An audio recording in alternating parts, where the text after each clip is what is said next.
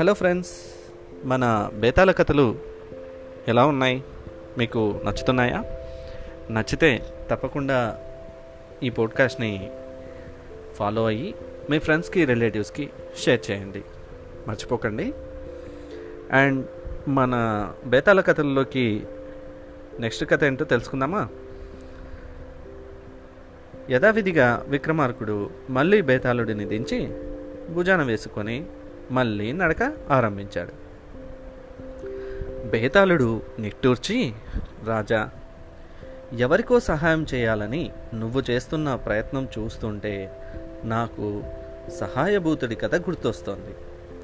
అదేమిటో చెబుతాను విను అంటూ ఇంకో కథ చెప్పటం మొదలుపెట్టాడు. కరవీరపురం రాజ్యాన్ని కరివీరుడు ప్రజారంజకంగా పాలిస్తున్నాడు.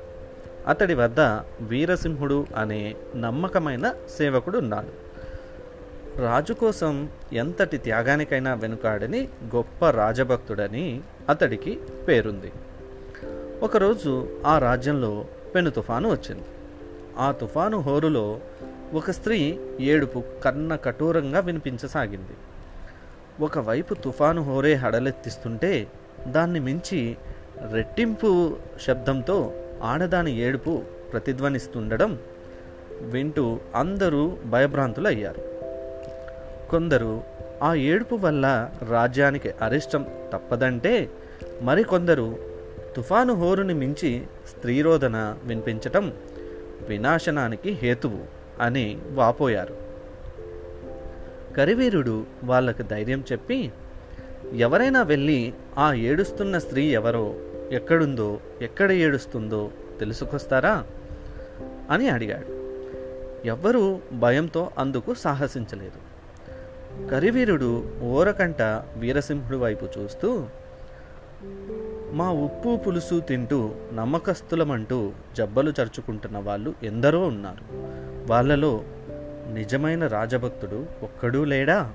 అని ప్రశ్నించాడు. వీరసింహుడు ముందుకొచ్చి మీ అనుమతి కోసమే ఎదురు చూస్తున్నాను ప్రభు. నేను వెళ్ళి తెలుసుకొని వస్తాను అంటూ బయలుదేరాడు. గొప్ప రాజభక్తుడిగా పేరుపడ్డ అతడి రాజభక్తి ఏ పాటితో పరీక్షిద్దామని అతడికి తెలియకుండా అతడిని అనుసరించాడు రాజు కరివీరుడు. తుఫాను హోరులో వినిపిస్తున్న ఏడుపుని ఆలకిస్తూ వీరసింహుడు వెళ్ళగా కోట ప్రాకారం బయట ఏడుస్తూ కనిపించింది ఒక యువతి. ఆమె ఖరీదైన చీర రవిక ధరించి అమూల్యమైన ఆభరణాలు ధరించి దివ్య స్త్రీలా గోచరిస్తున్నప్పటికీ జుట్టు విరబోసుకొని కూర్చొని ఏడుస్తుండటం గమనించిన వీరసింహుడు ఆమెను సమీపించి తల్లి నిన్ను చూస్తుంటే దేవతామూర్తిలా కనిపిస్తున్నావు.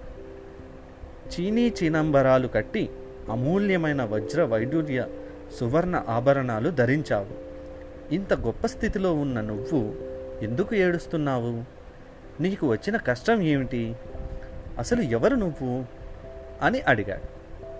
ఆ యువతి తలెత్తి నేను ఈ కరివీరపుర రాజ్యలక్ష్మిని. ఈ రాజ్యాన్ని ధర్మబద్ధంగా పాలిస్తున్న కరివీరుడు రేపు సూర్యోదయ కాలంలో మరణించబోతున్నాడు. రాజులేని రాజ్యలక్ష్మి అనాథ కదా. అప్పుడు నా గతి ఏమిటా? అంటూ ఏడుస్తున్నాను అని చెప్పింది. ఆమె మాటలు విని నిశ్చయిష్టుడయ్యాడు వీరసింహుడు. అతన్ని అను అనుసరించి వచ్చిన కరివీరుడు కూడా దిగ్భ్రాంతుడయ్యాడు. సూర్యోదయంతో పాటు రాజు మరణించి ఆ రాజ్యం దిక్కులేని అనాథగా అవబోతుందా? నిజమా? వీరసింహుడు చప్పున తేరుకొని తల్లి రాజును రక్షించుకొని నిన్ను అనాథ కాకుండా కాపాడుకునే ఉపాయం ఏమైనా ఉందా? అని ఆరాటంగా అడిగాడు. రాజలక్ష్మి తల పంకించి ఎవరైనా పదహారేళ్ళ బాలుడికి నిజం చెప్పి తీసుకొచ్చి వాడి ఈ రాజ్యరక్షకి కాళికామాతకి బలిస్తే గండం గడిచి రాజు గట్టెక్కుతాడు అని చెప్పింది. వీరసింహుడు సంతోషించి అయితే తల్లి గండం గట్టెక్కినట్లే. నాకు పదహారేళ్ళ కొడుకున్నాడు. నా రాజు కోసం రాజ్య రక్షణ కోసం వాణ్ణి అమ్మవారికి బలిస్తా అని పలికి ఉరుకుల పరుగుల మీద తన ఇంటికి చేరుకున్నాడు అతడు.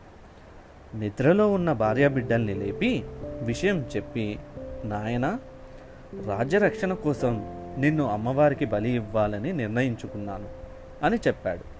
ఆ కుర్రవాడు తల ఊపి మీరు ఈ ఇంటి యజమాని నాన్న మీ మాట నాకు శిరోధార్యం. పదండి అన్నాడు నిర్భయంగా. ఆ తండ్రి కొడుకుల కాలికాలయానికి వెళ్తుంటే ఆ కుర్రాడి తల్లి కూడా వాళ్ళ వెనక పరిగెత్తింది. వీరసింహుడు అమ్మవారి ముందు కొడుకును నిలిపి తల్లి కాళికామాత నా కుమారుడి ప్రాణాలు సంతోషంగా నీకు అర్పిస్తున్నాను. నా రాజుని రాజ్యాన్ని చల్లగా కాపాడు అని ప్రార్థించి కొడుకుని బలి ఇచ్చాడు. వాళ్ళ వెంట అక్కడికి చేరిన ఆ తల్లి కుమారుడి మరణాన్ని తట్టుకోలేక హా కుమారా! అని ఏడుస్తూ ప్రాణాలు వదిలింది. భార్యాబిడ్డలు మృతి చెందడంతో కలత చెందిన వీరసింహుడు కూడా దుఃఖంతో గుండె పగలి మరణించాడు. వాళ్ళని రహస్యంగా అనుసరించిన రాజు తన కోసం ఒక రాజభక్తుడి కుటుంబం బలి అయ్యిందన్న బాధతో తన కత్తితో తల నరుక్కొని మరణించాడు. సరిగ్గా అప్పుడే సూర్యోదో సూర్యోదయం అవుతుండడం చేత విధివ్రాతను అనుసరించి రాజు మృత్యువాత పడ్డాడు. అయితే ఆ మరుక్షణమే కాళికాదేవి ప్రత్యక్షమై ఆ నలుగురిని పునర్జీవితులని చేసింది. బేతాళుడు ఈ కథ ముగించి రాజా ఇందులో ఒకరి కోసం ఒకరు ప్రాణత్యాగం చేశారు. అయితే ఆ నలుగురిలో నిజమైన సహాయభూతుడు ఎవరు నిజం చెప్పు అన్నాడు. విక్రముడు క్షణం ఆలోచించి రాజు కోసం సేవుడు సేవకుడు ఎంతటి త్యాగమైనా చేయాలి వీరసింహుడు అదే చేశాడు. ఇంటి యజమాని కోసం భార్య బిడ్డలు త్యాగం చేయాలి. అది ధర్మం. కానీ ఎలాంటి అవసరం లేని రాజు వీరి కోసం తన ప్రాణాలు అర్పించాడు. కనుక అతడే సహాయభూతుడు అని చెప్పాడు. అంతే. మన బేతాళుడు మళ్ళీ మాయమైపోయి చెట్టుకి చేరుకున్నాడు. ఓకే ఫ్రెండ్స్ నెక్స్ట్ కథ నెక్స్ట్ ఎపిసోడ్లో తెలుసుకుందాం. Keep supporting. Thank you.